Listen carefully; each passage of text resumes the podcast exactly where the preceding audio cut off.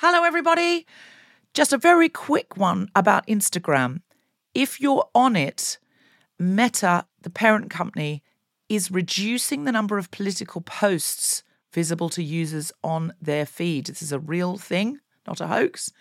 So go to your Instagram profile, tap the three horizontal lines in the top right corner to open the Settings tab, scroll down to What You See, click on Content Preferences, open Political Content, and turn on Don't Limit Political Content.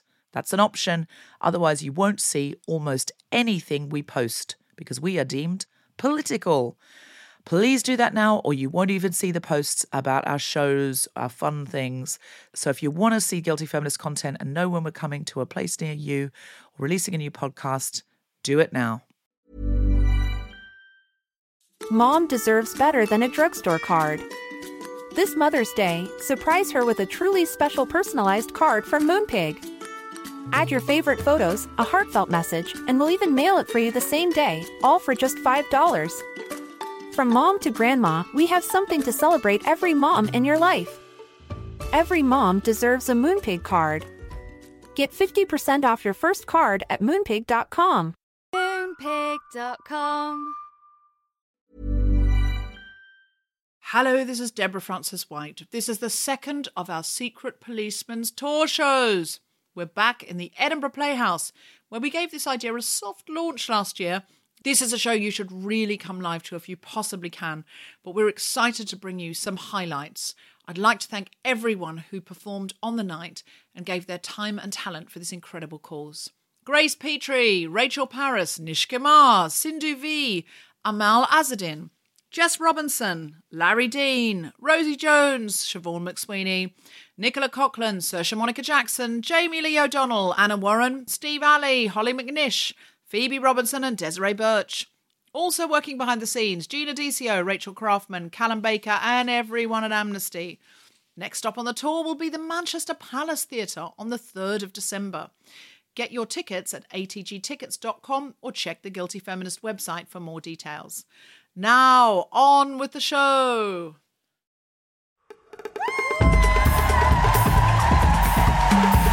Good evening, everybody, and welcome to the Secret Policeman's Tour at the Edinburgh Playhouse. Please welcome to the stage your host for this evening, Amnesty Ambassador Deborah Frances-White.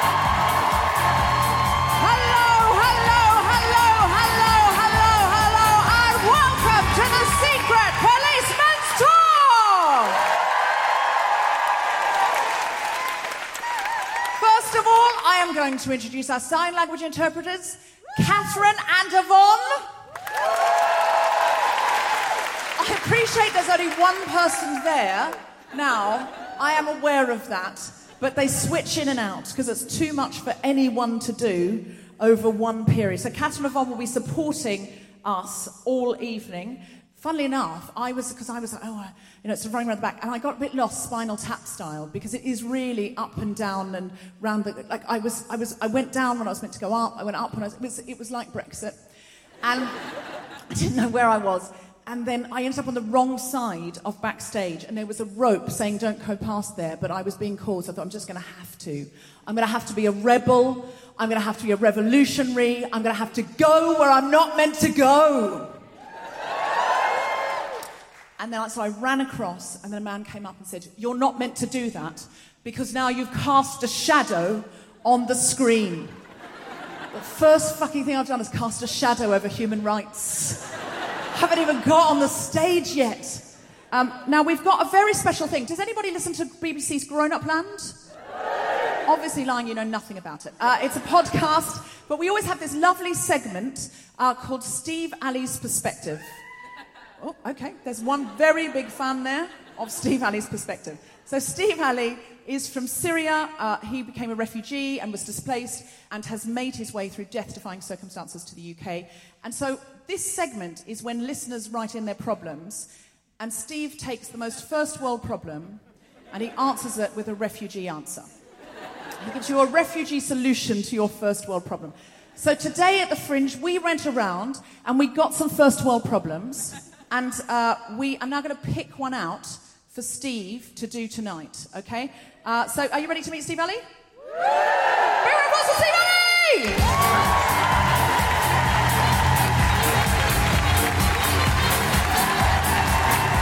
Hello, hello, hello.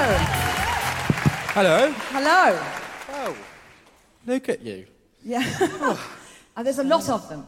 Um, which we, I'm, I'm so delighted about that for financial reasons.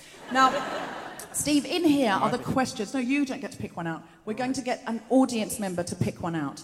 Okay, so this is the question, and you're, then you're going to have the first half of the show to write an answer, which you will come out and uh, deliver to the audience at the top of the second half of the show. Are you up for that? Okay, yeah, I'm up. Good? Because Well, it would be awkward Uh, now if not, to be honest. I've brought out Okay. a bag. I've told them, I've got them all excited.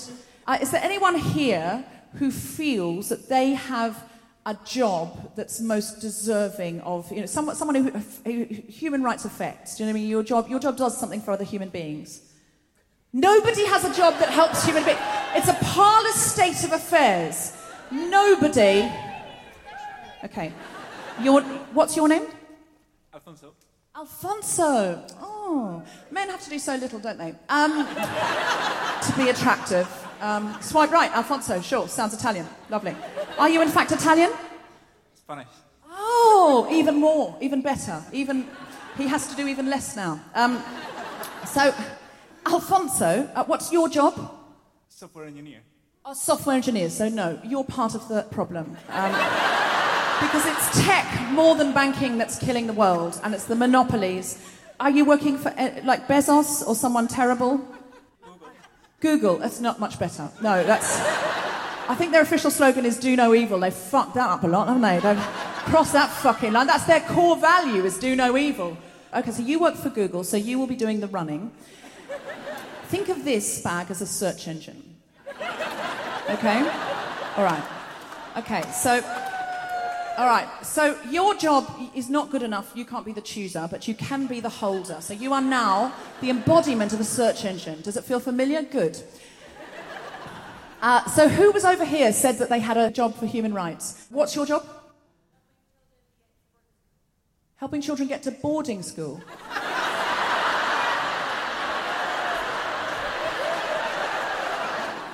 What do you do? To help them get the right support in school. what kind of children? Children with special needs. Okay, okay. Now I see why they applied for the job. Now I see why they applied for the gig. It makes sense now, Steve. That makes a lot of sense. A lot of sense okay. now. Can Are we, you happy? Please. So, Alfonso, could you please take the bag to the people who care more about human rights than you? Because of every day they get up to help children with special needs. Why are you. No, take it to those people. Okay, and then they're going to pick one out. Okay, all right. So, uh, do you want to read this out, Alfonso? You have a better voice, you have a better voice Alfonso. I Good forgive answer. everything. I forgive everything, Alfonso. And in fact, Alfonso, I'm just going to put it to you that I think you could do more. I think you could start making, you could start making like sort of, you know, apps and things that could help people. And we should talk about what we could do together on the side.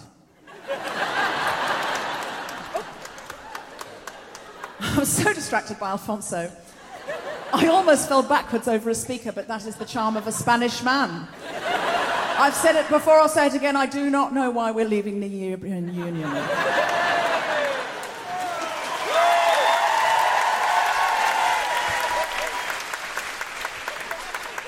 I'm not suggesting a union, but I am saying, Alfonso, we're still European. For, there's, a, there's a short window where this could be a truly European Union. I'm so sorry, I just suddenly realised, is that your girlfriend you're with? Oh. So awkward. This just Vance. I'm so, I'm so married, Alfonso, and I'm not in one of those open. Mar- I'm barely monogamous, to be honest with you. I'm not in one of those. So don't. This is all jokes. Have a lovely evening together. Go home together. You will not be pursued or followed. Now, not even online. Okay. Right. Do you want me to read it out? Please. Okay. How can I experience life in a refugee camp so I can have a better understanding of the refugee experience without actually living there. That is a first world problem, isn't it? Uh, It is. I just really want to build empathy, but I don't want to in any way be inconvenienced. Um, I think that's key. That's key to my empathy experience. Uh, do you think you can do something with that, Steve? Yeah, I reckon I can do something with that. All right, See everyone say bye bye, second Steve. All right. So exciting, isn't it? We've got so much in store for you tonight. We've got so many amazing, amazing comedians. Are you ready for the first act? He's an incredible, incredible comic. Uh, you will know him from the MASH report, live at the Apollo, and all sorts of wonderful things. We will know him from being just a stand up amazing guy backstage. Put your hands together and make incredible noises for the wonderful Nish Kumar!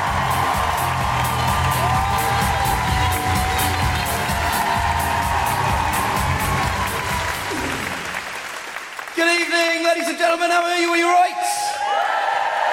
Nice to see you. Great to be here in Scotland. I love Scotland. And it's an interesting time in the last couple of years to come up as a sort of left wing comedian to Scotland and do political comedy in front of Scottish audiences. Because obviously there is a lot of tension uh, still remaining in Scotland over the question of Scottish independence. Who, who is in favour of Scottish? Wow. Oh, oh, gee, oh, all right. Jesus, calm down, Bravehearts. Good God. What I would say to the people in favour of Scottish independence is that there are lots of sections of the British left that are broadly sympathetic towards the idea. Certainly in the aftermath of Brexit, the terms of your relationship with the United Kingdom seem to have fundamentally changed, and it seems like there is at least grounds for a second ask at that question. But on the other hand, please don't leave us with these. Scotland, I beg you, on behalf of the English left, please do not leave us with Wales and Kent. Come and join us. I can't secede from the Union. What a time to be English. Awful. The Prime Minister Boris Johnson, a man who's been fired from all of his jobs for incompetence, mendacity, or both. At this point, Boris Johnson is less a man and more a performance art prank entitled What If White Privilege Was a Guy?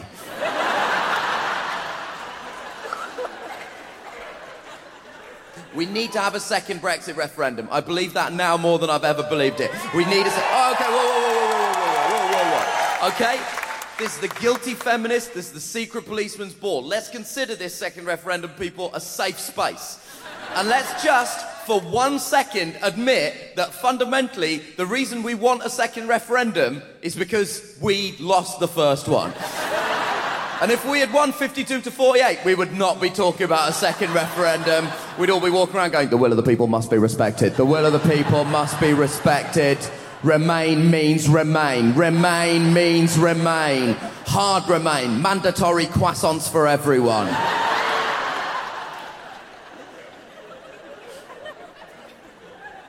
I'm sick of people saying if there's a no deal Brexit, we'll survive. Why would you vote for something where the best case scenario is you don't die?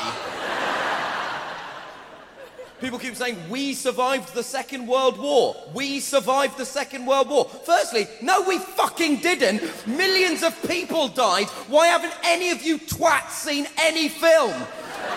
Secondly, we is an interesting choice of pronoun. We. I don't remember us surviving the Second World War. They survived the Second World War. We can't survive our phones being at 8% battery. How are you going to withstand the blitzkrieg of the Luftwaffe if at 4:30 p.m. every day you have a full nervous breakdown in your office going, "Does anyone have an iPhone charger?" Of course, the small one. Why do you still have the big one, Darren? It's fine without the button.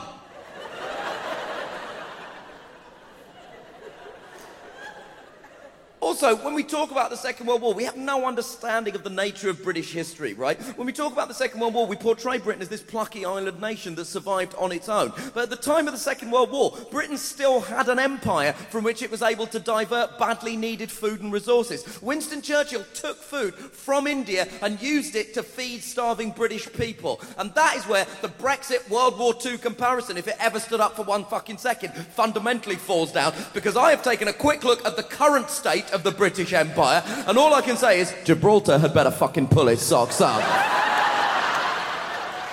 I don't know what they're doing on Gibraltar, but it had best be the mass production of tin goods and insulin.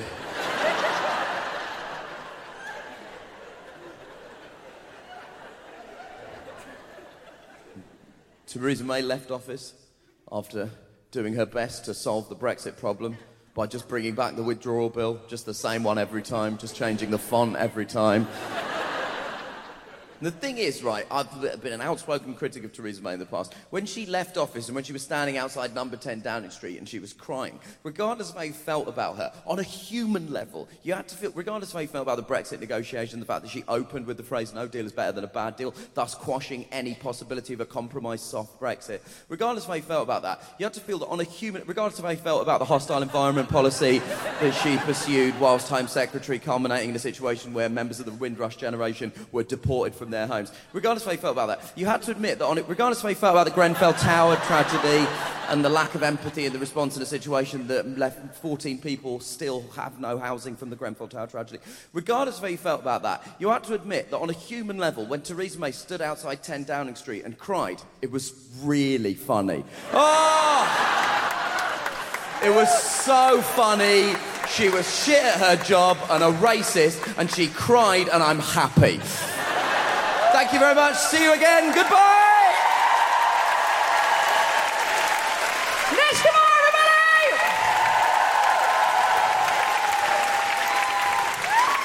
Our next act uh, is an incredible performance poet. You will really enjoy her very beautiful work. Put your hands together and make incredible noises for Hollie McNish!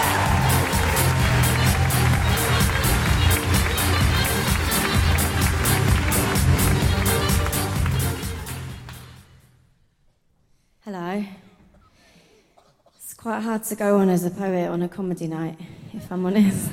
I realise it might not be what you're waiting for, but I'm going to read some poems for you and hope you enjoy them. I, um, I was thinking of what sort of poems to read out, and I thought long and hard about it, and for some reason I seem to have picked poems about my grandma and fingering, and um, not, uh, not at the same time. Um, so I'm not really sure what the theme is of this set, but thanks for having me. So yeah, I thought I would start off with this poem, and it's one I wanted to do it because I'm staying in a hotel tonight, and I always get excited staying in hotels. And for the first time, about a month ago, when I was on tour, somebody told me that I should stop stealing the little like shampoo bottles.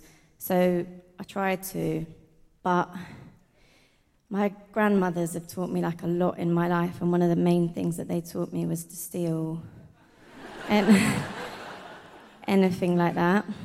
And um, so I'm sort of feeling a bit bad about it between my grandmas and the like climate change, basically. So, um, so this is a poem about that, and I wrote it after a gig in York. After the first time, I didn't steal a shampoo bottle or a tea bag or anything, which I think I should commend myself for.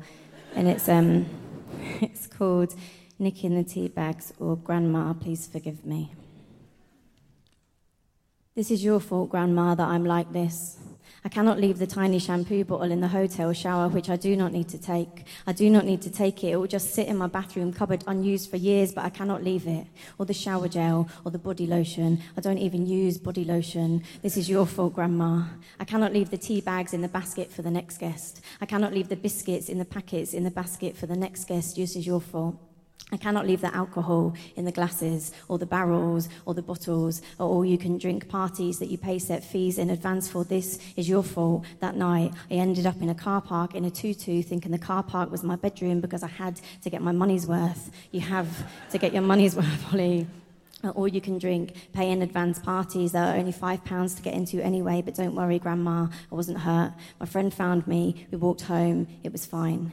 But Grandma, remember, you used to order 20 packs of sugars with your tea on the train down from Glasgow just so you could steal the packs of sugar with the excuse that they would have thrown them away anyway after being on your saucer. You never even ordered tea, just a mug of hot water and 20 packs of sugars, slipped a tea bag. from your handbag so you did not have to pay the full price for a cup of tea on the train today.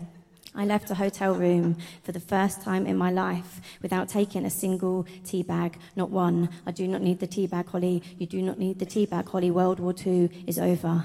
But now, but now I'm on the train back home, staring out the window, and I can feel you on my shoulder, looking down on me, disgusted, frowning at the loss. What has happened to your family? What has happened to your granddaughter? Whispering traitor, whispering traitor, whispering traitor. Thanks.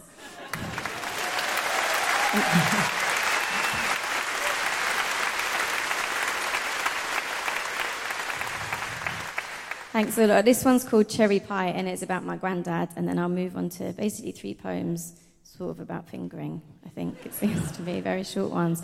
But this is Cherry Pie, and I wrote it. It was it's about the first time that my mum was called into my school. She said when I was at primary school because we did a thing about healthy eating or diet, and apparently we had to draw like breakfast, lunch, and dinner for like seven days and I only asked for a yellow crayon.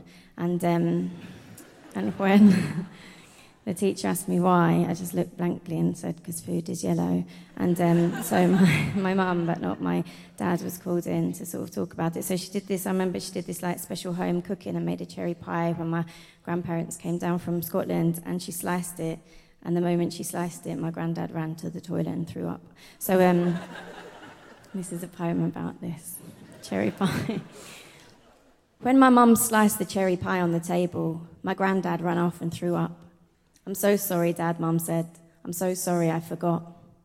I was nine years old then, no idea what had happened, but when my papa came back, he explained. Two weeks of waiting on the shores of a wall beach as rowing boats came to collect them, and the only thing there for the soldiers to eat were pre packaged sweet syrup cherry tins. His mates were shot dead. The cherries were blood red, stench of rotting and sweet fruit. He was gagging with each breath. He said, War is a sham. We had ice cream instead. He said, Be kind, not revengeful, Hollie. Don't believe all you read. And don't eat cherries in syrup, because that stuff rots your dreams. Thanks. Thanks a lot.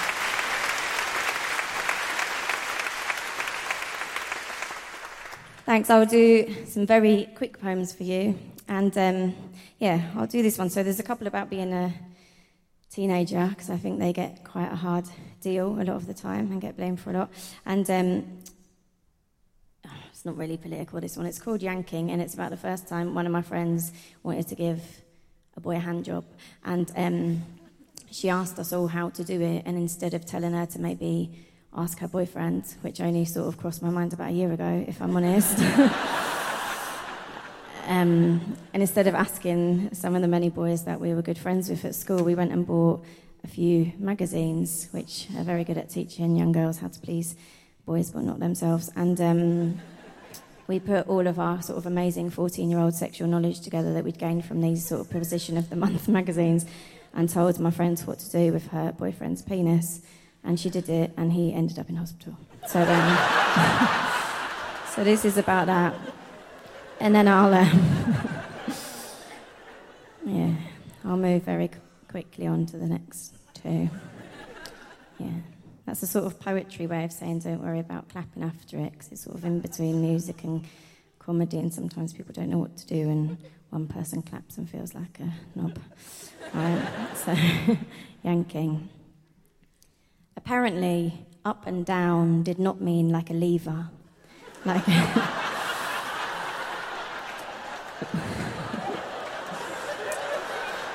like, like a door handle, like a joystick, like a casino slot machine. It meant up and down, fingers curved around, gentle strokes from shaft to tip.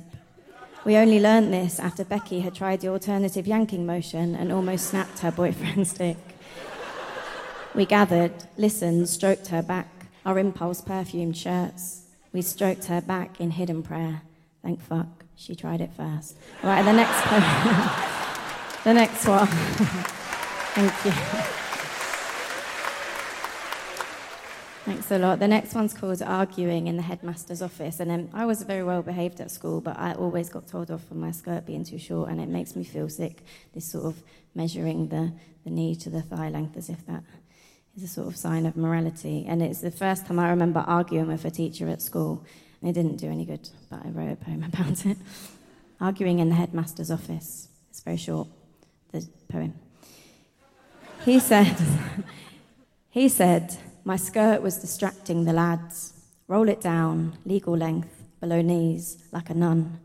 I said some of the boys have their trousers so tight I can see the outline of their dick, sir.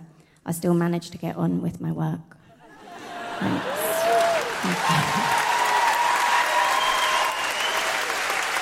Thank.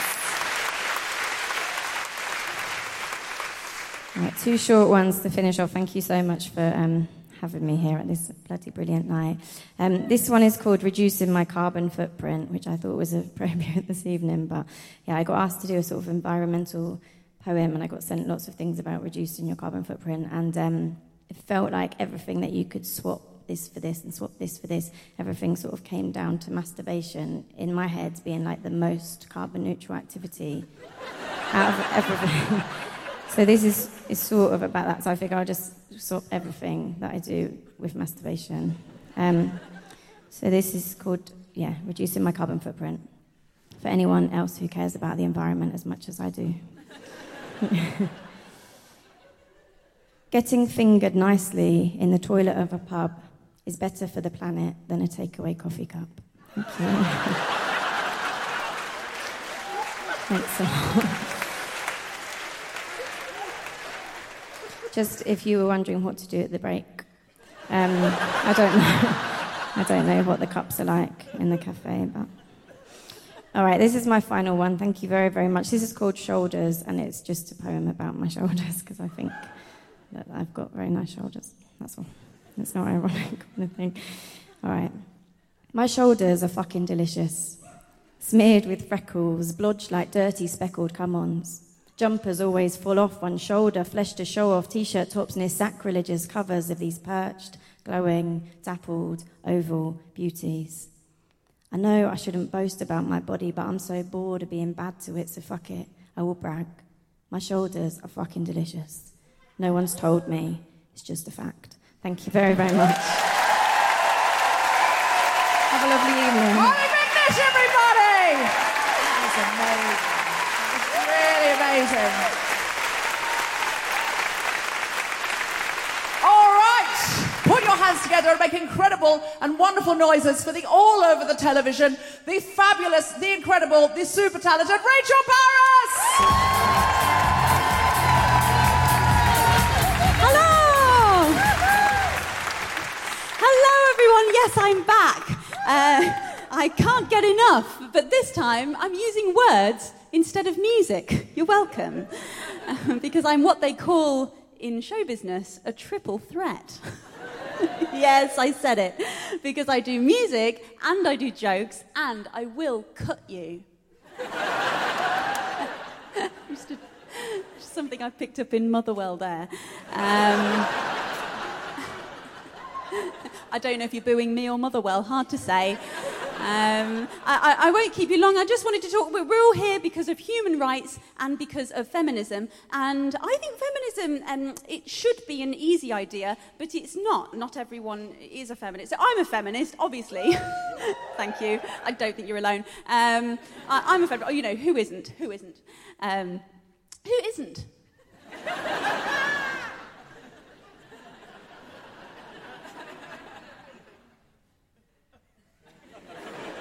Okay, good. So the thing is, feminism means different things to different people. You know, it really does. Well, I just have to tell you, I asked this question uh, at the Apollo Theatre, and so like you know, thousands of people, and I said, "Is anyone not a feminist?" And this lady, three rows back, went, "Me, I'm not," which is fine. You know, no judgment here. um, and um, And I just was amazed at her confidence to own not being a feminist to a female comedian in front of thousands of people on recorded live TV. You know, it was astonishing. Com- where do you get that level of confidence from? I wondered to myself. And then I answered myself from the hundreds of years of work of women fighting on your behalf against the patriarchy. But. Um, that's what I suppose that's where you get it from. But um, so I want to talk about. I, I think I've identified four things that make you a feminist. I think I think I've identified those four things. So I'd like to talk to you about those. But much like Mike Pence, I don't feel comfortable being in a room with women without a male chaperone. So to help me with this bit, please welcome Nish Kumar. Come on. Bring it in. Well, You look scared. uh, I am. fr- I'm terrified, Rachel. you, you, you, I spent most of my professional life being sassed by you, and now in this section of the show, uh, which you have declined to show me the script for, You'll am. probably be fine. so, really, I suppose I'm using you as a sort of male guinea pig Sure. for my rules of feminism, Okay. if you like. Um, so, I think the first rule is you believe that men and women are equal. So, that's it. I think that even Nish would agree with that. What do you mean even? Of course, I agree with that. Sure. And I don't like the use of the word even in that statement. So, you are on board with that idea. Yeah, I'm, uh, yes, I describe myself as very much a passenger on that voyage. Amazing. So he's got one out of four um, so far. Uh, so the second thing I think is, is a little bit, little bit harder actually, and it shouldn't be, but it is, is the idea that, um, that that equality hasn't been achieved yet. Because, you know, a lot of people are like, yes, men and women should be equal, women should have more rights, but, but that idea is, that's happened now, so stop harping on about it in your shrill voices. Well, I, I've never. I'm not accused.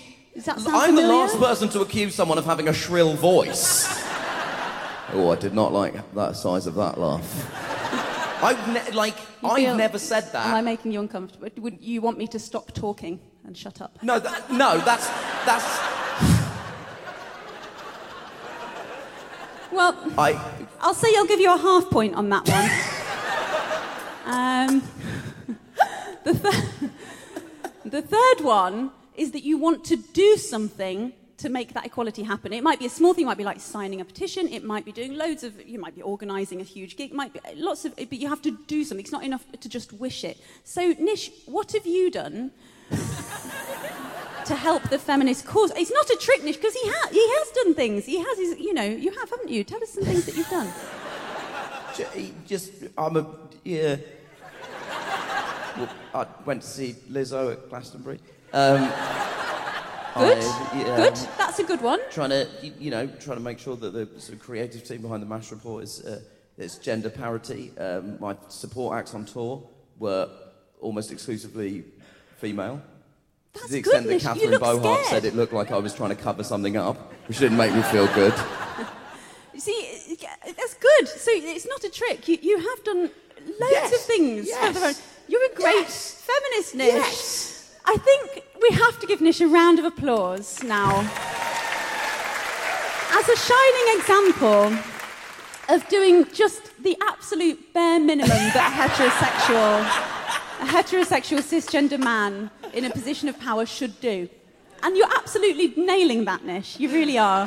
Which brings me to point four to be a feminist, which is, of course, the old one despise all men. Um, that's a joke one, Nish. Obviously, that's completely optional. Um, and, you know, that's obviously not true because you're a man, I suppose. Um, and I don't despise you. I don't despise Nish at, at all. I think he copes very well. so, all in all, Nish, you get uh, I think you got two and a half, which is a pass. Is that a pass? Yes, I've done it! Nish Kumar, everyone. Technically a feminist. I've been Rachel Parris. He's been Nish Kumar. Have a wonderful night. Rachel Parris, everybody! And two and a half for Nish Kumar. Now, here at the Secret Policeman's Tour, we're not just funny, we're also incredibly interesting. Our next speaker is a human rights defender. That's right. If you find any of your human rights lying around on the floor, no one's defending them, Afonso. This person will. She is a campaigner for human rights and social justice in Scotland. Scotland! She is the Human Rights and Equalities Officer at the Mental Health Foundation. Mental health! So you shouldn't really say mental health like a football chant, should you? Scotland, mental health, mental health. Oi, oi, oi, lads, lads, lads. Mental health, mental health, mental health, mental health. Although we should. Amal is an ambassador for the Scottish Refugee Council and was honoured with the University of Glasgow's World Changing Alumni Award 2018. That's right. We don't just bring you any human rights defender, only award winning ones. Amal has collaborated with Amnesty UK for several years and will join the Amnesty School speaker programme this year. She's also known as one of the Glasgow girls, but she'll tell you more about that. Put your hands together for Amal Azzudin!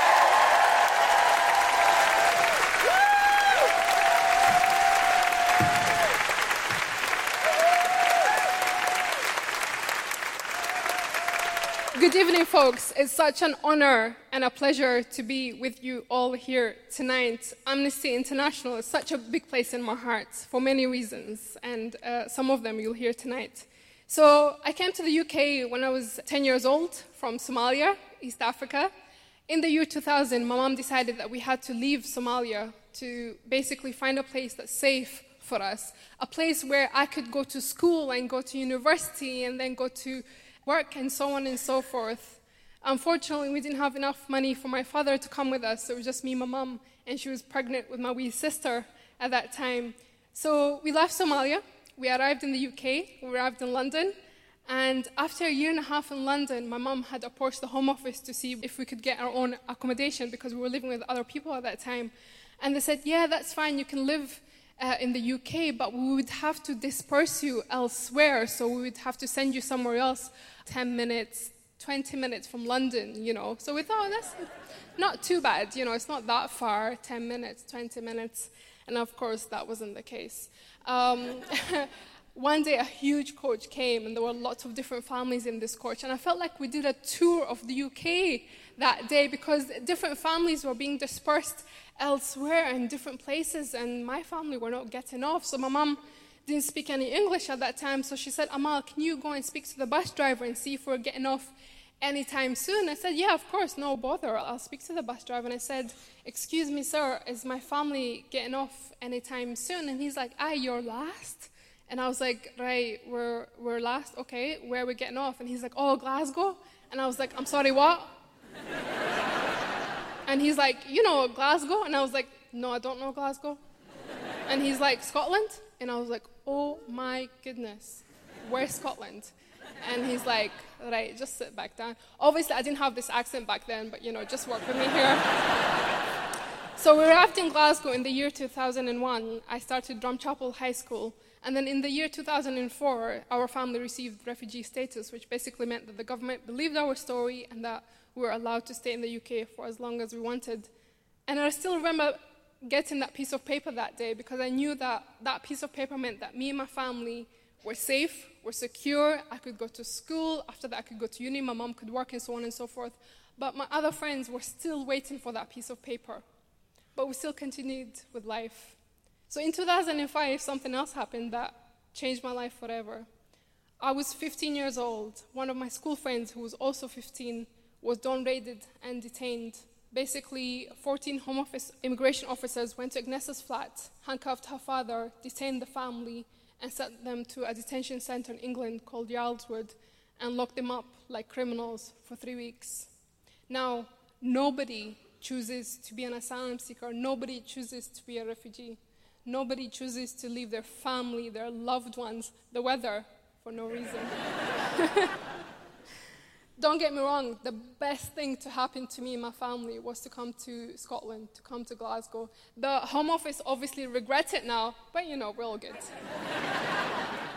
so when my friend was detained like that, I thought, I have to do something. This is not right. Children, especially, should not be treated like that. Innocent human beings should not be treated like that.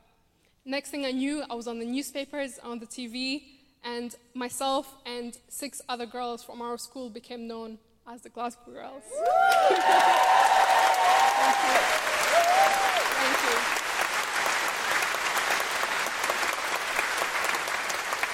Three weeks later, our friend Agnesa was released from detention after much campaigning, not just from us, but from everyone in the community.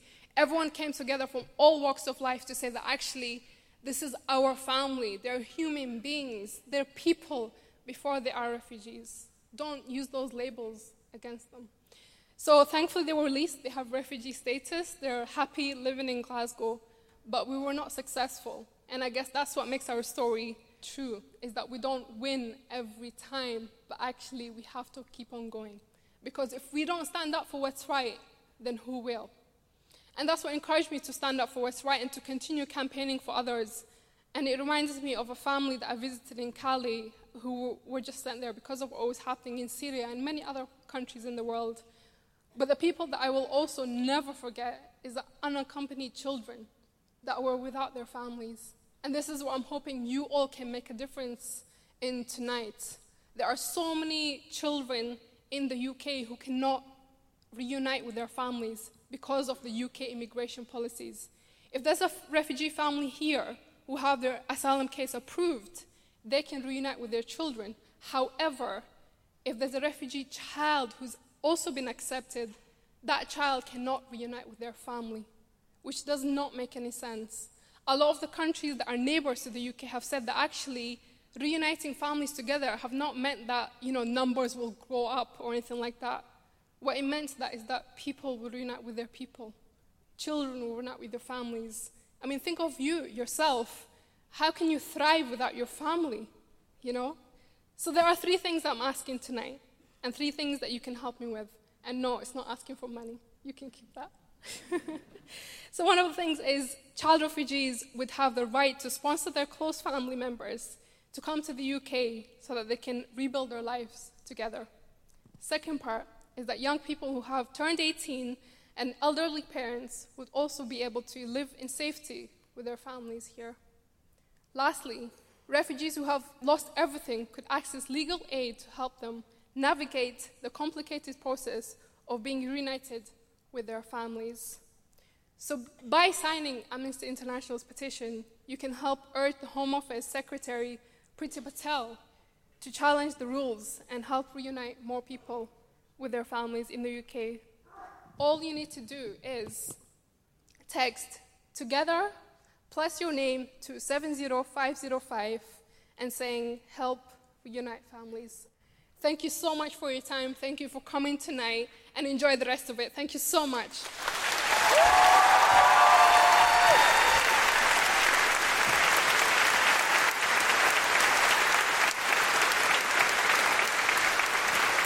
Come on, everybody, isn't she amazing?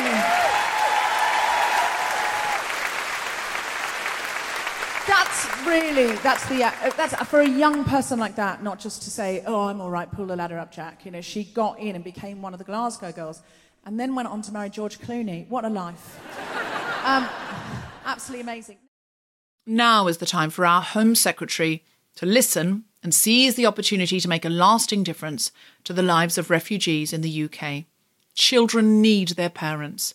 By signing Amnesty's petition, you can urge the Home Secretary to change the rules and reunite more refugee families in the UK. Text together plus your name to 70505. So I would text together Deborah to 70505. Please note Amnesty International will also call you about ways to support their amazing and life saving work, including fundraising. Text no call, one word, to 70505 to opt out. For details, see amnesty.org.uk slash SMS terms. Mom deserves better than a drugstore card. This Mother's Day, surprise her with a truly special personalized card from Moonpig. Add your favorite photos, a heartfelt message, and we'll even mail it for you the same day, all for just $5. From mom to grandma, we have something to celebrate every mom in your life. Every mom deserves a Moonpig card. Get 50% off your first card at moonpig.com. Moonpig.com. When you make decisions for your company, you look for the no brainers. If you have a lot of mailing to do, stamps.com is the ultimate no brainer. Use the Stamps.com mobile app to mail everything you need to keep your business running with up to 89% off USPS and UPS. Make the same no brainer decision as over 1 million other businesses with Stamps.com. Use code PROGRAM for a special offer. That's Stamps.com code PROGRAM. Confidence starts with loving who you are. And when your skin feels nourished and glows on the outside, you naturally radiate confidence from the inside. Give your skin a glow up with Osea's clinically proven Mega Moisture Duo. This ultra hydrating body care features two of Osea's best sellers, Undaria Algae Body Oil and Undaria Collagen Body Lotion. These seaweed powered heroes use skincare level ingredients normally reserved for your face for results you can see and confidence you can feel. Osea has been making clean, clinically proven seaweed infused face and body care products for over 28 years. This luxurious skincare is vegan, cruelty free, and climate neutral certified, so you never have to choose between your values and your best skin. Glow from the inside out. Get 10% off your first order with code GLOW at OseaMalibu.com. That's O S E A Malibu.com code GLOW.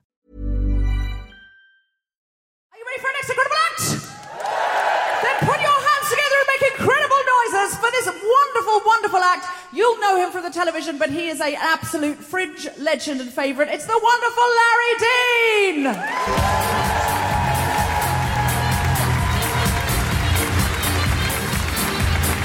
Thank you very much. Thank you. Hello. Hello, nice to meet you. I'm Larry. I don't, I'm nowhere near as creepy as I look, by the way. I know I've got weird eyes. I've been told I look like that guy you always see at the gym, but he's never working out. Is today your leg day? I've also been told I look like your son's friend that you just don't trust. Last weekend of the Fringe, I'm looking forward to it being over just because I've not seen my mum in a month. I'm missing my mum so much. I'm such a mummy's boy. It's so sad, man. Like, she's, she's weird. She's posh. She's very posh. She's a posh Scot, so she talks like this. You ever heard a posh Scot talk before? It is like this. So my mum sounds like a whale.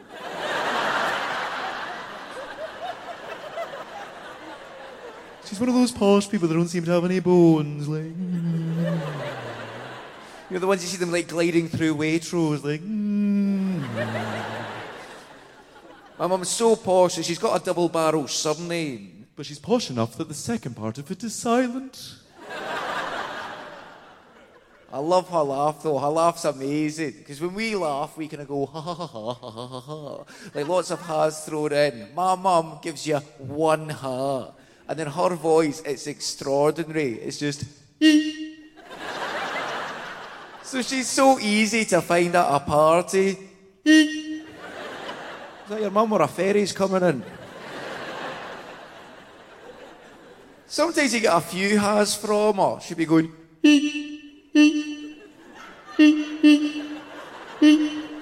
I can never find my mum at the supermarket.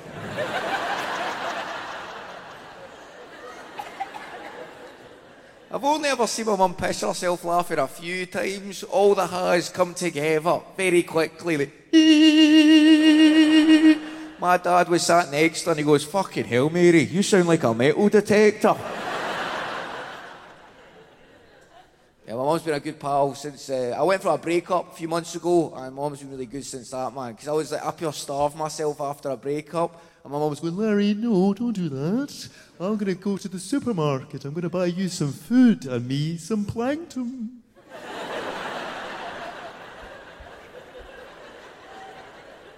Uh, the breakup was difficult. I was going out with this Australian guy for a while, and uh, oh yeah, guy, just so you know. And uh, it's weird because I feel like I need to like say that I'm gay, but then some it's weird, some audience members are funky about it. They're like, "Man, why do you have to tell us that you're gay? Why do you have to tell us that you're gay?" So I'm not telling you, I'm warning you. There's nothing scarier than a gay Glaswegian. Because I'll stab you, but in a good way.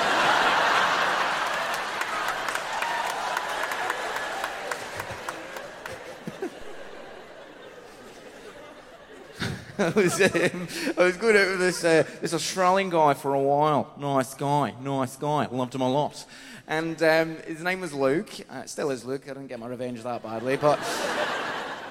We were going out for a while, man. It was uh, it was weird the breakup because like I was the organised one of the relationship because most relationships are made up of an organised one and a disorganised one.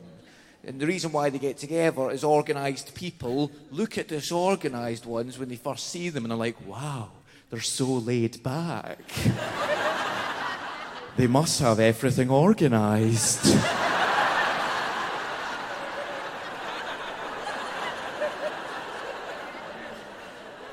And then you lie to yourself for a few months. You'll be like, oh gosh, they're so organized. And then a couple of months passes and that smoke screen leaves you very quickly and you're just left going, how are you not dead yet?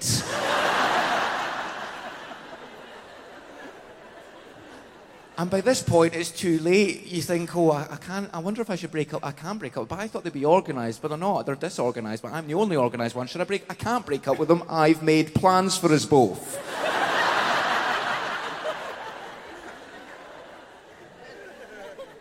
So that's what happened. He, he broke up with me, which uh, was a bit, of a, a bit annoying, but it's nice. I've got to realise who real friends are. Like, my mum's been my best friend ever. And also my mate Sahar. He has to get a shout out, man. My mate Sahar's been brilliant.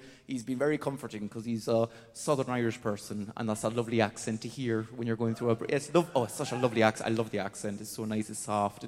Because, to be fair, you don't want to talk to a Northern Irish person when you're going through a breakup because that's not comforting at all, is it? oh, Larry, you think your breakup's bad? What would I do with this car? You want revenge, do you? Oh, I can do that for you. No worries.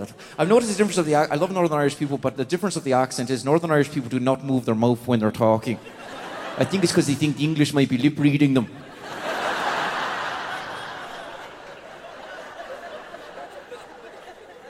Well, the Southern Irish accent is lovely because basically, to do the Southern Irish accent, all you need to do is sounds if you're walking down the stairs and, geez, you forgot something, you got to go back up again. And my mate Sahar's been giving me advice. And uh, oh, the reason why it's called Sahar, by the way, is Sahar is half Irish, half Israeli. That guy loves a border.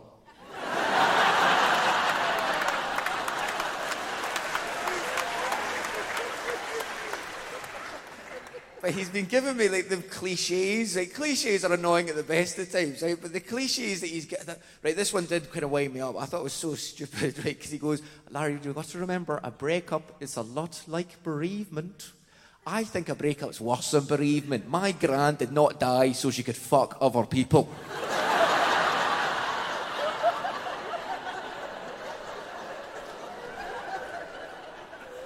Oh, yeah, I'll be a.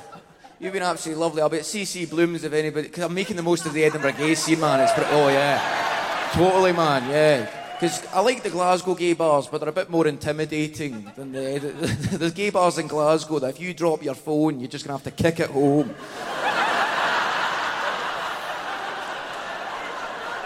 Folks, you've been absolutely lovely. You've got a great lineup, Eddie Abbott, Larry Dean. Enjoy yourself. Cheers. Thank you. incredible Larry Dean! Don't say we haven't brought you anyone Scottish. Scotland. Look how Scottish he was. Now, if this sketch were written today, it would be called the Oppression Olympics. Because it is about four men outdoing each other. What kind of men, I hear you ask? Yorkshire men. And we just got together backstage and we thought, who's had it even harder than Yorkshire men? And the answer we came up with was Yorkshire women! Please welcome to the stage now for something completely different. Jessica Fostekew, Sophie Duker, Rosie Jones,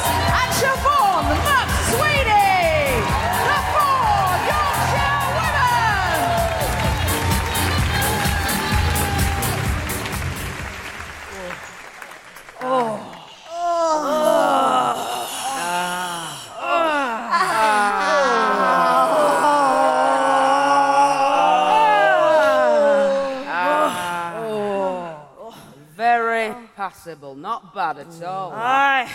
Nothing like a good glass of Chateau de Chasselier. Mm-hmm. Aye, Mrs. Josiah. Oh, you're right there, Mrs. Obadiah. You were dead right. Who'd have thought 40 years ago that we'd be sitting here drinking Chateau de Chasselier? Aye, we'd have been glad of the price of a cup of tea mm. then. A cup of cold tea. Yeah, without milk or sugar. Oh, tea. Out of a cracked cup and Oh. at that, yeah. We never had a cup. We used to drink out of a rolled up newspaper. The best we could manage was to suck on a piece of damp cloth.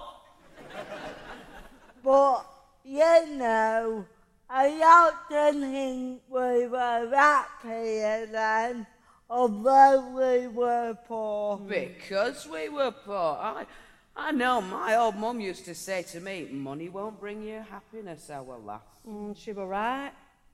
I were happier then and I had nothing. We used to live in a tiny tumble down old house with great holes in roof. House? You were lucky to have a house.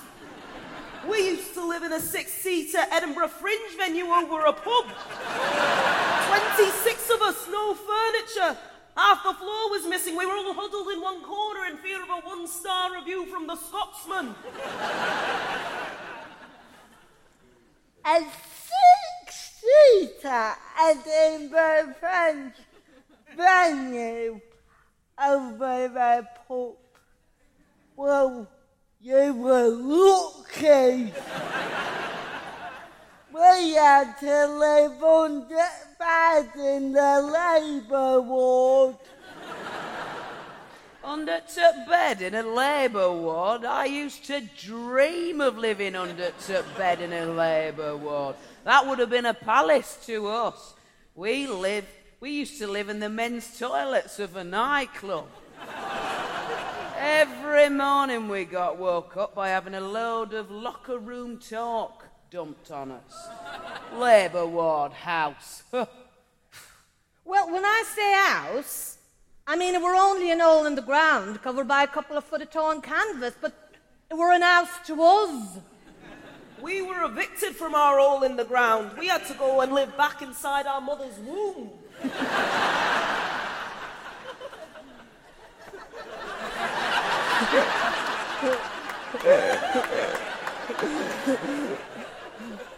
Womb. Womb. Womb. Are you from Yorkshire?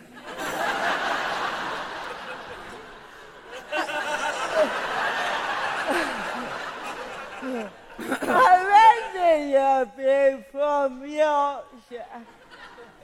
Fucking hell.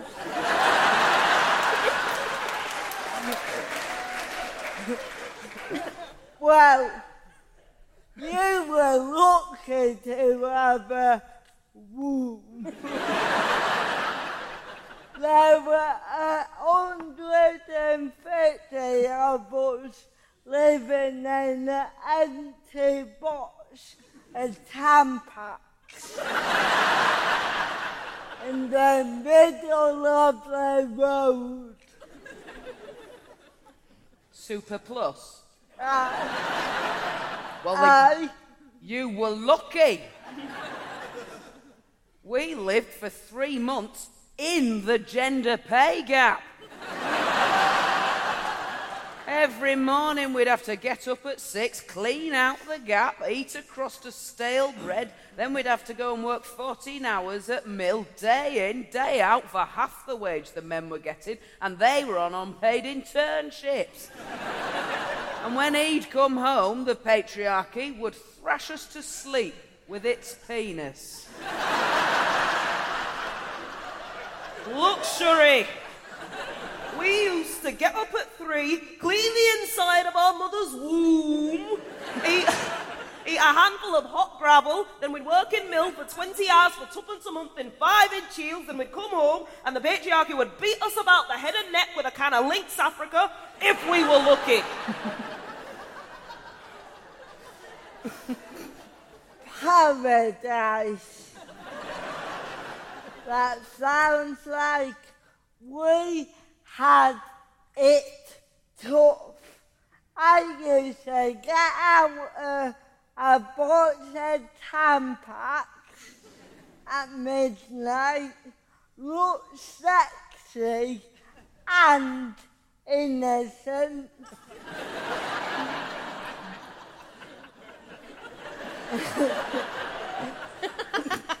what?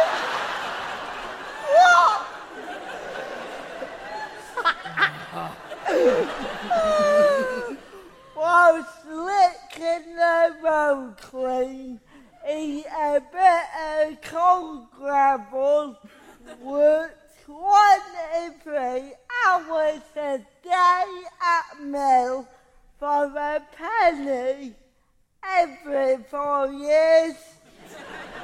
and when we got home, the patriarchy used to slice us in half with a cotton jibe about our thighs.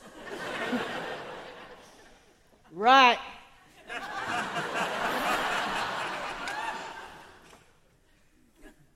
We used to get up in the morning at half past ten at night, half an hour before we'd gone to bed. Eat a lump of low carb, sugar free Weight Watchers own brand poison. Work 29 hours a day at mill for a halfpenny a lifetime. Come home, and each night the patriarchy would come, slit our throats with a shard from the glass ceiling. and bury us in historical obscurity.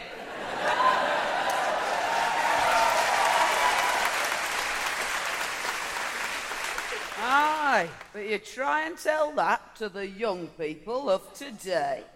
Will they believe you? No.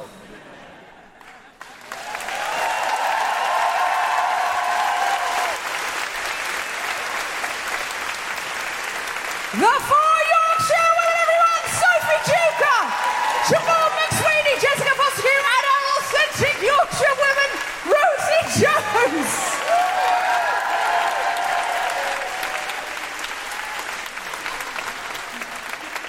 One actual Yorkshire woman there. Did you see that? If you don't say we don't give you value for money.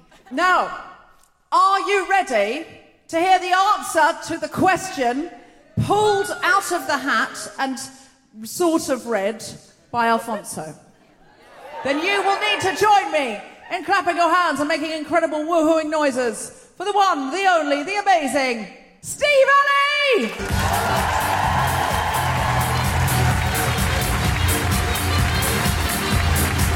Hello again. Having a good night? Great. So, how can you experience a life in a refugee camp without having to actually going to one?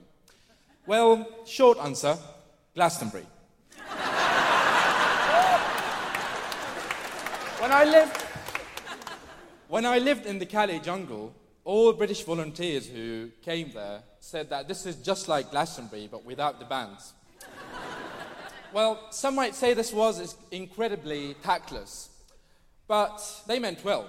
They, most of them were from you know, public school students, so uh, I guess what they were trying to say is don't feel so bad, we've got one just like this back home.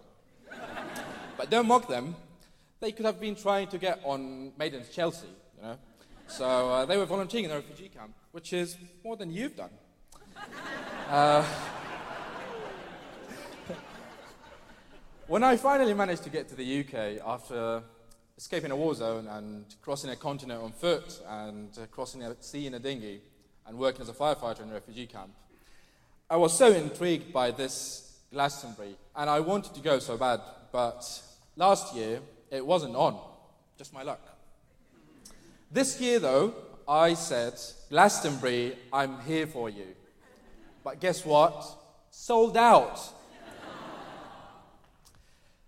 that was my first clue that it's not like the Calais jungle. because, because a refugee camp is never sold out. And there was no VIP tickets. There were backstage passes, but you don't want them. Being the refugee that I am, I don't let a little things stand in my way, like no official papers. So um, I did what every self respecting refugee would do in a crisis. I found a guy who knows a guy who knows a guy. now, you're not allowed to uh, use somebody else's ticket to go to Glastonbury. So uh, I had to use my refugee experience of being master of disguise and pretend to be a man called Ollie Seaton. I didn't look exactly like Ollie Seaton's passport photo, so I had to practice to perfect my English accent so I uh, don't get caught. And the only thing I knew about Ollie Seaton from his name only that he was definitely English. when you are being questioned as a refugee, you learn to say as little as possible. British people always want to over explain and make excuses and apologize, even before they've been found out. oh, sorry, I've got my friend's ticket and he's got my ticket and he's already gone in. what am I like? So sorry, how embarrassing. well, you can't do that when you're a refugee. You'll get deported. you answer the question and give as little information as possible. Never tell any lies that you don't have to. So I practiced my English accent. Ollie Seaton, Ollie Seaton, Ollie Seaton, because they are only going to ask you what's your name. And they might probably ask me, like, do you have any other ID or something? And I learned to practice not on me. Not on me, not on me? Well, worked like a charm. Boom, I was through the gate and I was inside. No problems. When I got in, I have to admit it, it was exactly like a refugee camp. However, there are some fundamental differences between Glastonbury and the refugee camp. Number one, British people don't know how to operate the piece of equipment that we in the refugee business call the tent.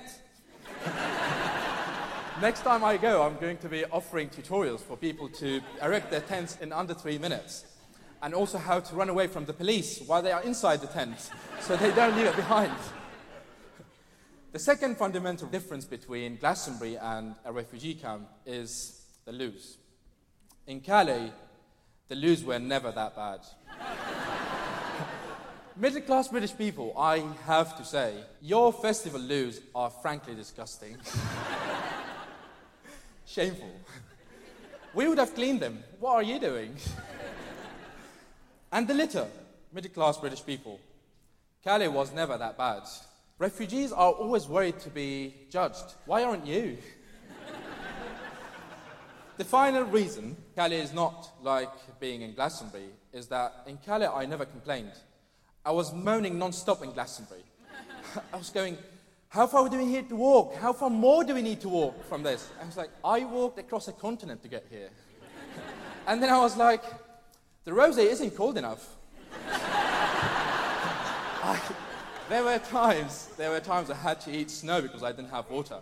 What have you done to me? I'm soft, and it's your fault. Posh British people have even named their injuries after their privilege. I've got tennis elbow. My name's Ollie Seaton. I've run a marathon for a charity. My name's Ollie Seaton. I've got athlete's foot. I've got millionaire's migraine. I've, my head hurts before because I've been counting all my money. My name's Ollie Seaton. My verdict you complain when you, when you don't have to camp, but when you do, you just get on with it. You can never really pretend to be in a refugee camp. Having said that, Scotland, you might have to have some refugee camps at some point soon when Brexit happens and you go independent and uh, rejoin the EU. You might get English people turning up in droves, cap in hand, at your borders and saying, Not on me, my name's Ollie Seaton. Thank you very much. Have a good night.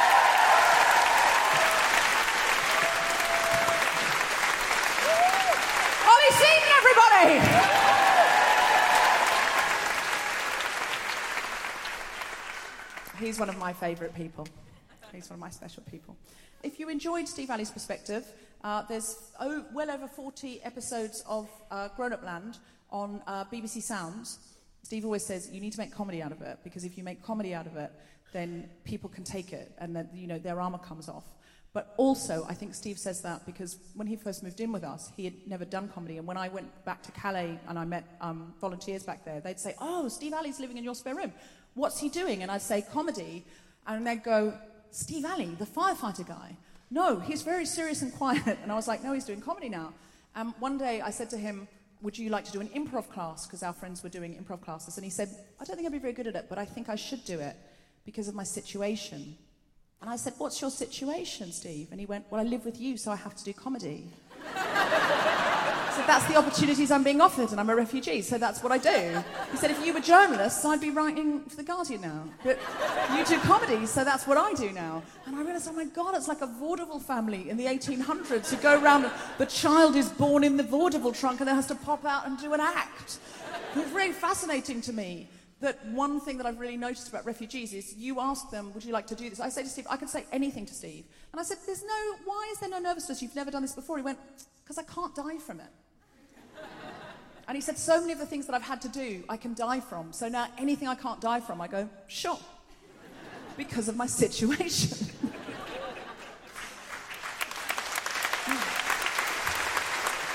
I will say, losing your human rights and getting them back again, you can feel the shift. I actually remember the day that Steve uh, got his papers. He had to go to Bolton to get them. Um, he didn't know that it was definitely going to be them. He said he thought it was, and I thought it probably wasn't. I thought it was just a letter from the Home Office, and I was trying to lower his expectations and say, maybe it's not that, maybe it's just a letter. He said, no, I feel it, it's my papers, it's my papers. And then he was on the National Express back from Bolton because he hadn't suffered enough. And um, and I texted him and I was like, well? And he texted back, unfortunately, I'm going to be living with you for longer because I got my papers. He fucking X Factor judges houses me. and then he said, I just don't know how to feel about it though because it's like every bad thing that's ever happened to me is falling off the side of this page. And he said, I can't believe, like, I've now got the, for six years, I haven't had the right to a doctor. I haven't had the right to a lawyer. There's been not one patch of ground in the whole world where I, it, it's been legal for me to breathe the air. For six years, there's been nowhere on the planet that I could live where I wasn't going to die. And he said, I don't know how to feel. I just feel numb.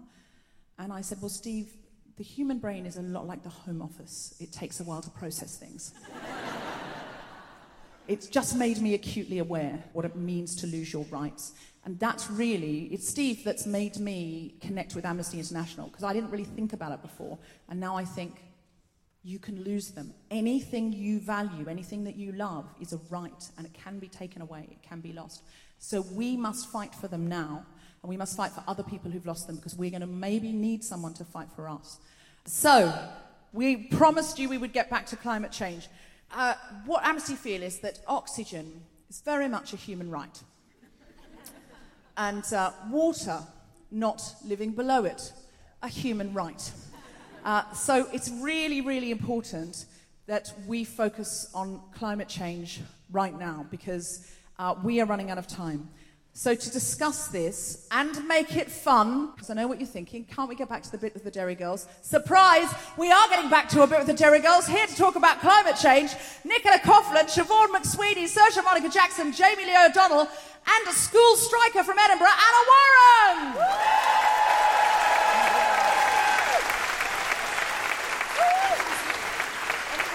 Just, just pull up, pull up chairs. Yeah. I don't know what to do. Um, we clearly haven't rehearsed this, but.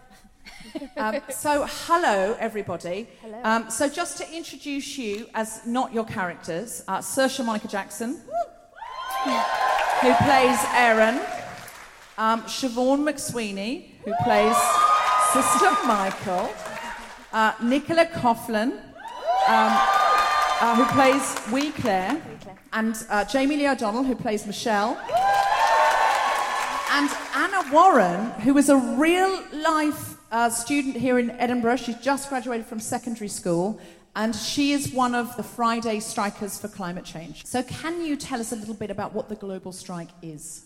Yeah, so the global strike was started by Greta Thunberg, who at the time was 15, um, and she decided that her education wouldn't matter and wouldn't be important if we didn't have a future. Um, so a year later, it's been a year since the first strikes.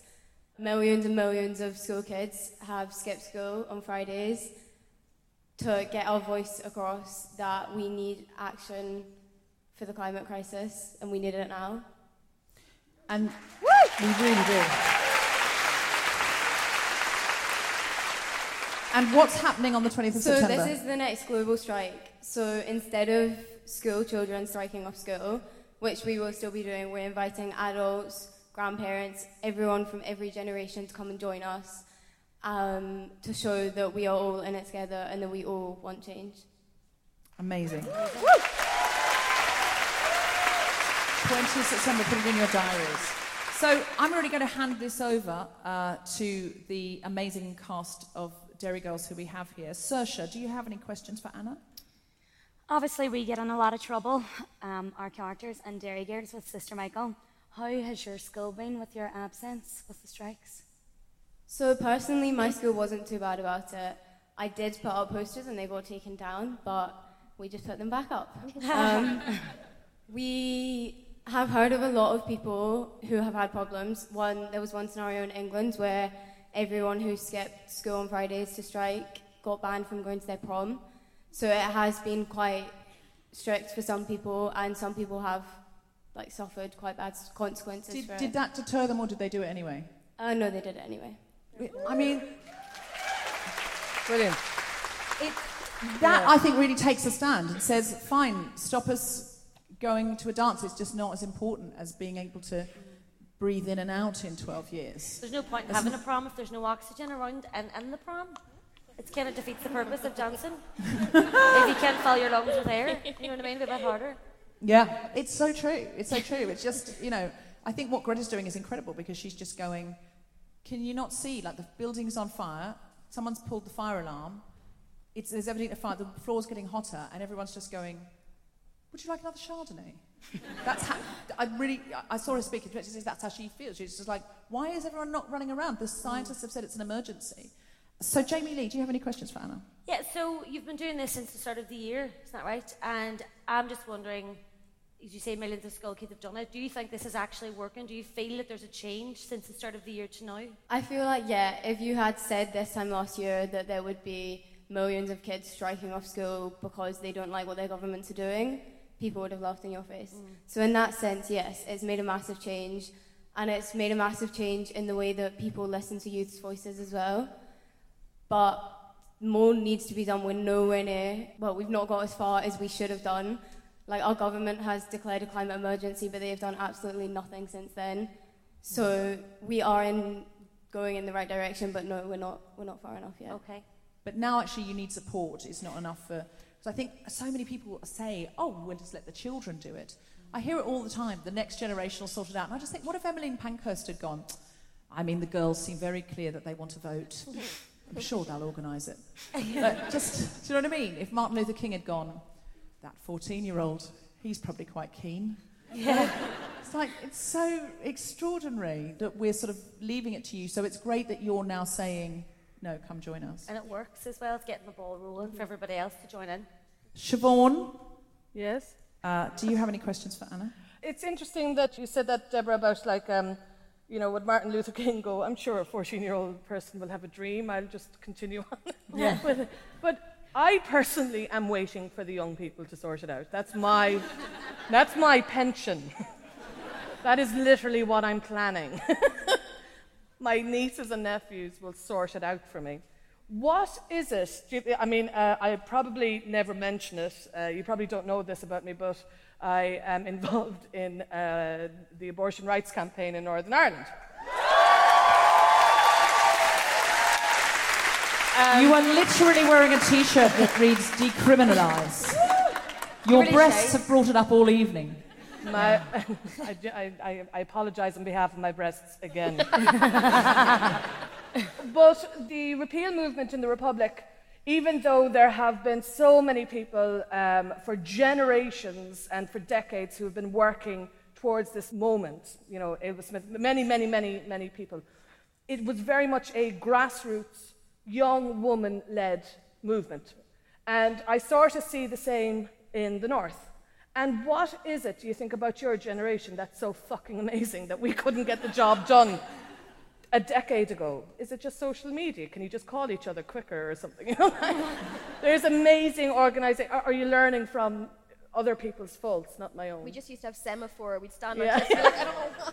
Build bonfires on I feel top like there was of like three people here that knew what semaphore was, but they really enjoyed it. Try it again. yeah. I think things like social media definitely do help, but I think we're just sick of being told that our opinions don't matter, that we're too young and that we do have to wait. I think we've seen so many great people, Greta, there are so many youth activists around the world who are standing up and seeing other people do it has really motivated the rest of us to get up and do the same and say, actually, no, we matter just as much. And yeah, get your act together. And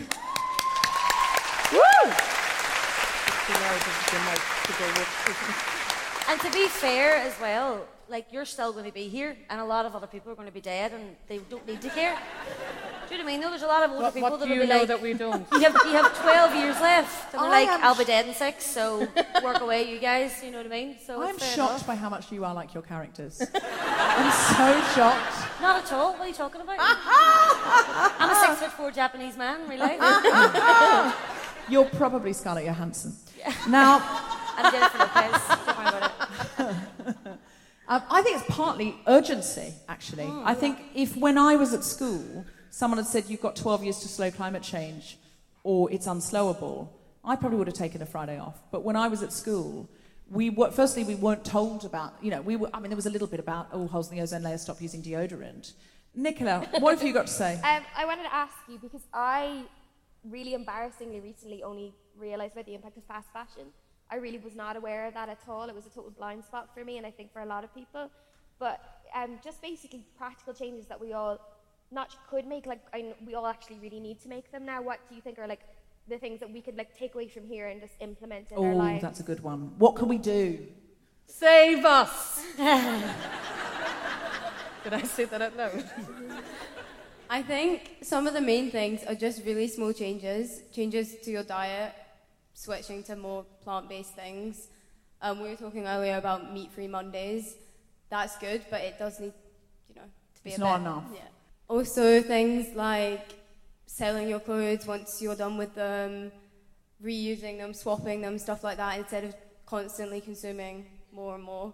you Um, mentioned something really good about charity shops. Actually, that was interesting. Yeah, so obviously that's a really good thing, but sometimes they don't have enough storage, they don't have the money and stuff like that to keep them all. So sometimes they do end up throwing them out. And what's a really good thing to do if they are suitable for it is to send them to refugee camps and stuff like that, where we know that the people will use them and will need them as well. Mm-hmm.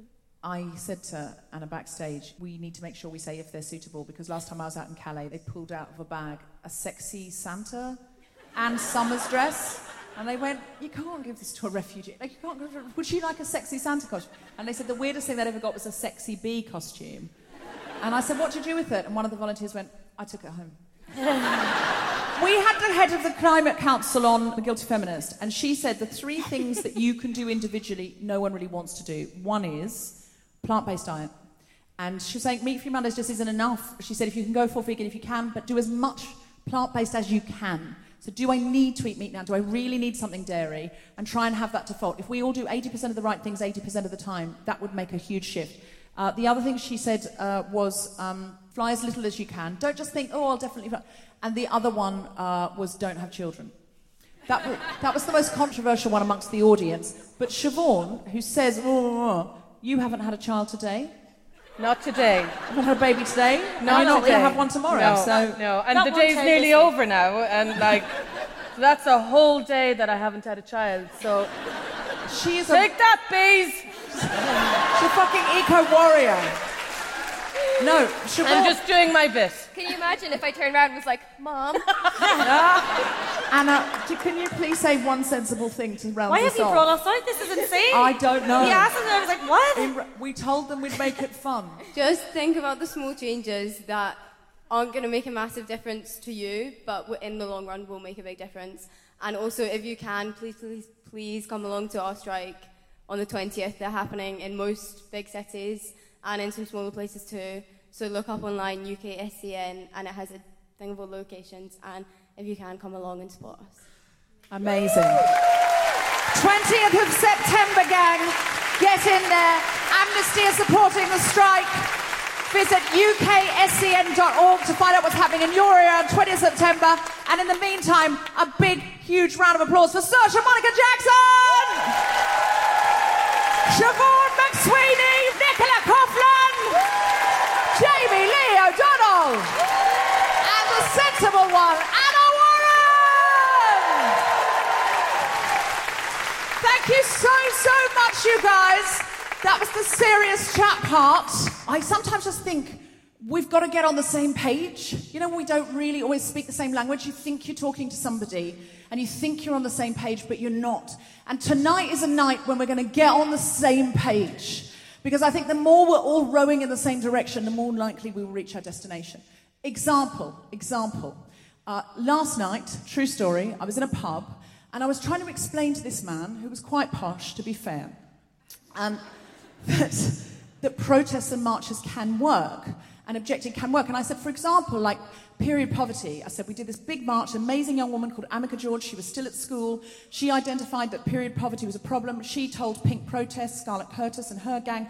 They told me, Guilty Feminists put it out there. We all got together. We all marched at Westminster. We all protested. Loads of teenagers came out. And guess what? We've changed the law. Uh, It's, it's sanitary napkins, tampons, things now available in school for girls. This is absolutely incredible. And I mean, you know, it's still a problem in other ways because if people can't afford them at home, etc. But, you know, that's really significant for a 17 year old to gather an army and for everyone to tell everyone. And for, you know, we've changed the law. And I said, you know, we, we marched for period poverty and it worked. And this guy was just looking at me and said, yeah, but it's not really a problem now, is it? Period poverty. It's not really a problem now, period poverty. And I said, no, but it is. That's the point. It was a big problem. It still is a problem in many ways. And I said, it's this point. He said, well, it, yeah, but it's, it's just, I think you should just be marching on protest for something more useful, not period poverty. And I said, but I don't understand why that's not useful. He said, well, period poverty is by definition in the past. And I looked at him and I went, do you think period poverty is like period drama? And he went, well, yeah, yeah. I mean, he was an actor, to be fair. So, is there anything in it for me? I was like, seriously, that happened. He was like, period poverty. I mean, what's the, what's the point? I was like, did you think we were out there going, close Fagin's Den, close Fagin's Den, shut the workhouses, where people out there signs saying, where's love? I genuinely thought that's what we were doing, that we were campaigning against the closing of orphanages in 1804. we weren't wasting our fucking time. It Took me ages to make him understand we were talking about menstruation, and then he just backed out very quietly. I, I didn't come here to talk about tampons, really. I just came here for a cheeky half. Um, I mean, yeah, I'm sure he was a very nice man. He wasn't. Um, so, everyone gets sort of whipped up when you come to this kind of event. Like right now, you feel like doing something, don't you? But then, you know, the next day happens and, you know, you're hungover, Alfonso, and you, you've got a job to do, you've got all sorts going on, and you don't. Um, so, what we thought is we want a secret policeman activity that we can do regularly together. So, we came up with something called Truth to Power Hour. And so, this happens regularly on Fridays and where we all come together for just one hour between three and four o'clock. And obviously, if you do it a bit before that or a bit after that, it doesn't matter. It's more the idea that we're going to get something trending, push, and we speak directly to the people who can do something. So we might at uh, the Home Secretary, we might at Bolsonaro, for example. We say, hey, this is what we want. And suddenly that force gets loads of tweets at the same time. Or Amnesty have some kind of joint email that if you click through, they will send the email for you. Or you can sign the petition. And I was honestly thinking, oh God, how many petitions have I signed? Does it really do anything? But it does, because if you get a certain amount of signatures, then it has to be discussed in the House of Commons. We have all sorts of ways. If we are busy, we can plug into Amnesty who've worked out how to speak truth to power. Um, so, what you need to do is follow Amnesty on Twitter at Amnesty UK, and it's the same on Instagram, I think. Now, what you'll find is at Amnesty UK on Fridays, uh, you will go there and you will find a Truth to Power Hour tweet, which will be pinned. Now, what you're going to do then is read the urgent action, uh, you make a video, you make a little 45 second video, or you can share a message with solidarity and you can get your followers to do the same. Now, this is really the trick. So far, Truth to Power has been going really well, but we need you not just have solidarity and tweet the person that we're trying to tweet who's powerful, um, but to get other people to speak truth to power because that's when it will go out. So you now have to be an ambassador as well. You have to say, hey, everyone, can you help me do this? Because that's when we're really going to get lots and lots of people doing it. Already, we've found we've done a real soft launch for it. We've just started doing it without much hoopla at all, and we found it works. Um, so, for example, uh, there were women in Saudi Arabia who campaigned that women should be allowed to drive. And eventually they campaigned so well, guess what? Women can drive in Saudi Arabia, they changed the law. Hurrah! But what happened to the women who campaigned to make an example of them and say, oh, we don't want more people asking for more things? They imprisoned those women. And it is not nice to be in a Saudi Arabian prison. Like bad, bad things have happened to them. So we got together on Truth to Power Hour to directly uh, tweet Saudi Arabia and send emails to Saudi Arabia to say, we don't want this, we won't stand for this, this is not okay. And would you be impressed if I told you that we had reached a million people with that Truth to Power Would you be impressed? Well, then you're going to be really impressed when I tell you that it reached 26.3 million people. 26.3 million people. That's incredible. That's really incredible. So we need you to get involved in Truth to Power Hour. Go there on Fridays, see what's happening, and tell other people. And it's one really simple way. If you think, oh God, what can I do? I hate being aware of things, then I don't, can't do anything about them. I get really frustrated. This is a really simple way that you feel you actually can be involved in something greater than yourself. It's come to that stage of the evening where we only have one more incredible act. Put your hands together.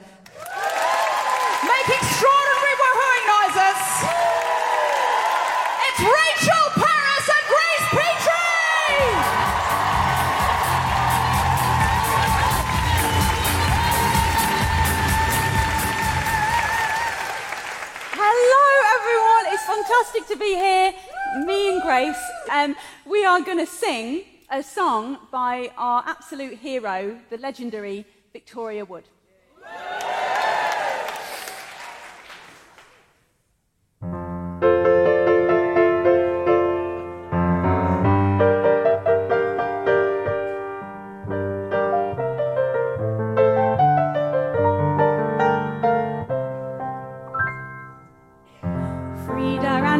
Sat one night.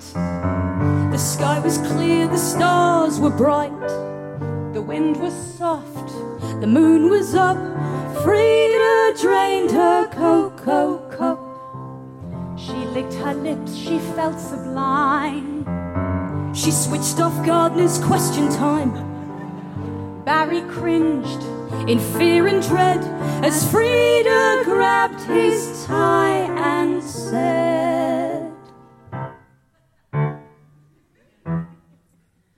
Let's do it, let's do it, do it while the mood is right. I'm feeling appealing, I've really got an appetite. I'm on fire with desire, I could handle half the trailers in a male voice choir. Let's do it, let's do it tonight. But he said, I can't do it, I can't do it, I don't believe in too much sex.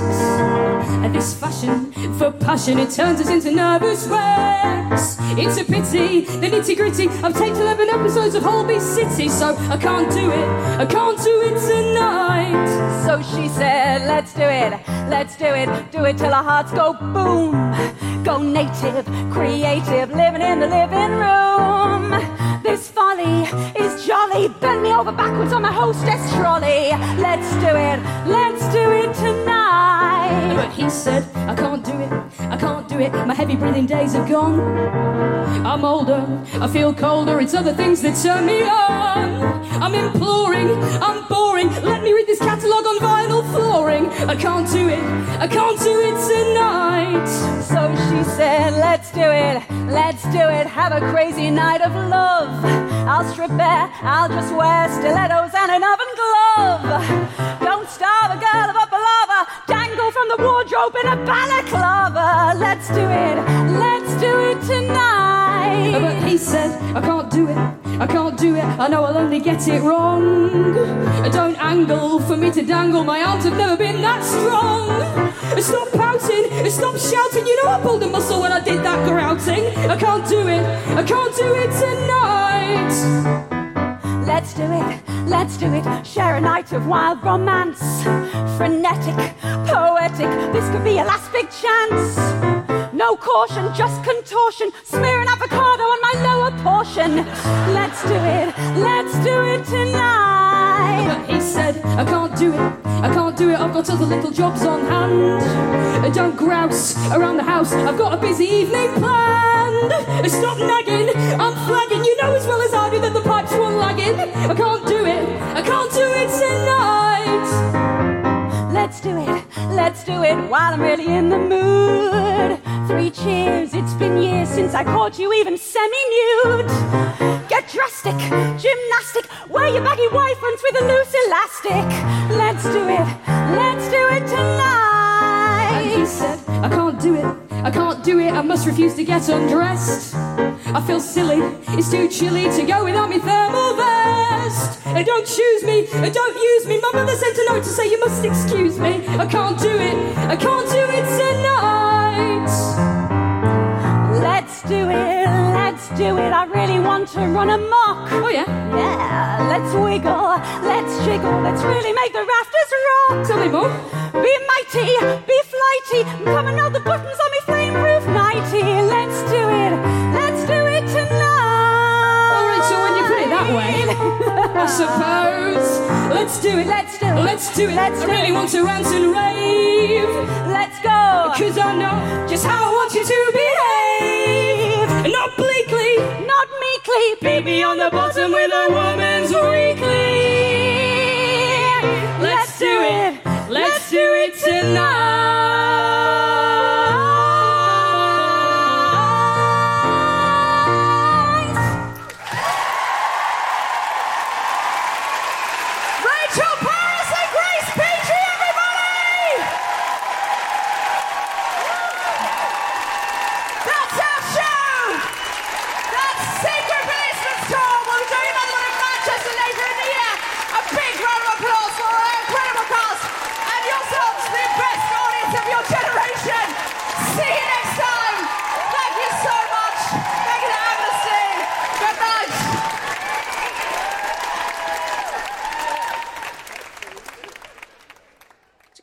Involved with Truth to Power Hour, follow at Amnesty UK and get ready to take action at 3 pm on Fridays. Today's action is to support the climate strikes on the 20th of September. Please get involved. If you would like to become part of the movement and join Amnesty International UK, please visit amnesty.org.uk forward slash join. If you would like to donate to help protect human rights around the world, it's amnesty.org.uk forward slash donate. Uh, and so one, and one of the boys, so sweetly, he just went, but bees are inherently sexy because they're saving the planet.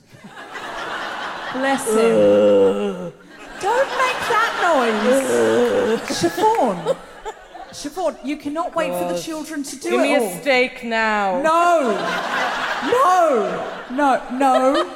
I No. think, I think the message is don't eat a bee, but you can ride a bee. No, None of these messages are the messages on my That's clipboard. the official message No. from Deborah. Prince. Ride the bees. Ride the bees is not the Don't eat a bee, ride a bee. Let the bees ride the plants. That's Yes. what it is. The bees ride flowers, and that's good. I, that's not on my clipboard either. Now, bee fuckers. no, no. So, just to be very clear, put the wine Oh. down now. And another thing, No. right? The he- we had the head of the climate council on, or the CEO of the climate council. On the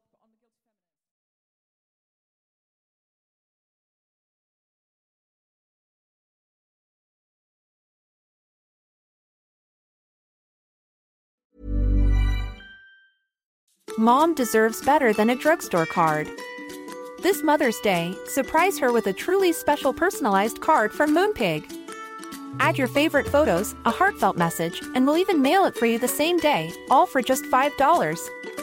From mom to grandma, we have something to celebrate every mom in your life. Every mom deserves a Moonpig card. Get 50% off your first card at moonpig.com. Moonpig.com.